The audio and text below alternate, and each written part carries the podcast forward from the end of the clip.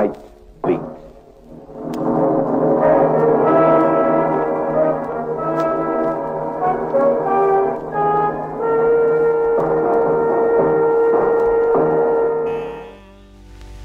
Oh, Lydia, oh Lydia, say have you met Lydia?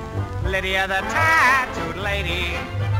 She has eyes that folks adore so, and a torso even more so. Lydia, oh Lydia, that encyclopedia. Oh Lydia, the queen of tattoo.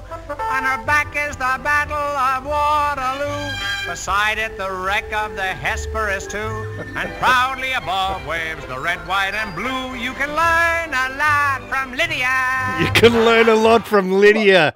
Wow. Th- There's Lydia, the most. battered lady, I would suggest now of Australian politics. Learn and Groucho Marx said that all so good. What in about 1930?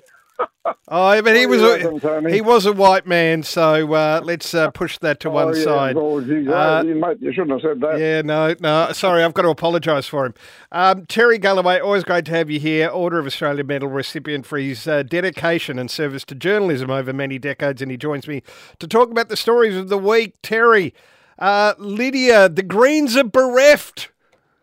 Oh, mate, they must be. But uh, the questions are being asked uh, did she jump or was she pushed? Did she uh, try to take over the Greens from Adam Bandt? Or uh, what is the whole scenario behind this Aboriginal sovereignty that she is now going to push? I gather that means that, that uh, if she has her way somewhere down the track, we will have um, uh, King uh, Pascoe ruling directly over Australia. I, I can't understand it all, but it's created a big a big problem, I think, for the government. Um, um, uh, you've got to say um, uh, you've got to say you could not rely on her to be making a vote No. anytime you put anything up that she may or may not uh, support. Likewise with the others there, uh, David Pocock, who appears to be guided by, I think, his mother's um, suggestions, and I think also that he probably had his his head uh, in too many rugby rucks uh, to be uh, thinking uh, carefully about things that are happening within the Senate. Anyway, it's going to make for interesting times, Tony, and um, I just don't know what will happen. But uh, and word on the street is there is another Greens person of some note who is about to de- defect as, as well. Um, th- well, why would that be? The internal dissent is coming from where? Because the Greens have. The Greens are essentially a coalition partner of the Albanese government. That hasn't been formalised, but we know that the Albanese government will do anything to appease um, its far left um, agenda. So, um, yeah, what? Why would be? I mean, they would be happy that they have a direct line to uh, to the government. Uh, where, reckon- where's the dissent coming from? Well, you would reckon so, but you know, Adam uh, Bandt has been uh, standing up and speaking nothing else but gas and coal. Yeah. Gas and coal. We're going to ban the lot. We're going to do this. Yeah, we're going to go back to the dark ages. Yep. Exactly right. And I think Labor is saying, well, just ease off a little bit here, ease off a little bit here, because we may not be able to do that Yeah. when it comes down the road. You know, meanwhile, Tony, as I noted, my gas bill went up by 25% as of the 1st of February. That's for the good of the planet, Terry. You have to understand that. Exactly Um, right. And my electricity bill up by 60%. Great. Well, again, first. and, and, and the people behind that are not suffering the consequences of their action. We know that because they are immune to the consequences of the policies that they are pushing. Um, Exactly no, right. no matter what they say. Um, Adam Bandt, um, so what did did did he order Lydia Thorpe out of the party? Was there a you know, d- did he shirt front her with his with his petite kind of frame and and stare her down? How what happened? Do you think? Mate, uh, Adam Bandt and shirt fronting anyone is an acronym. Hmm. I don't think that could possibly ever happen. But uh, I think And uh, it's been suggested. I think that uh, Lydia said, "Well, I'll take over, Adam. You can step to one side." Right. Yep. And uh, he said, "Hey, hang on, I'm the boss here." And I think that's my just uh, from what I read Yeah. between the lines. All right. I, I, like I. I hope it wasn't that because the way you painted um, a white man who we know is evil just by being a white man got his way over an indigenous woman that is going to that's going to sadden the greens greatly um, that particular outcome he should have by rights stood aside and yielded to her. I'm, I'm i'm not joking. That was probably the argument that lydia thorpe would have made. Anyway, mate, the other, well, the other thing that struck me from uh, politics, uh, a- and I've got to say, uh, Tony, I've been around this industry for 62 years. I have been a journalist reporter for all those years. I was a news editor, a news director, and various other things, but mainly I collected news in print or broadcast as it happened and then spread it around. I'm not a commentator and I never wanted to be. But today's journalism, uh, have a look at Alice Springs and have Yeah. a look at what's going on, is simply not reporting. It is commentating. Every young journo, 23 years of age, straight out of uni, wants to go and solve the world, and you see it all over the over the place. Now, um, I would ask, um, why? Who's advising Albo? yep Who's advising him to spend so much time on this vow to invoke the voice? It just doesn't make sense to me. It's not.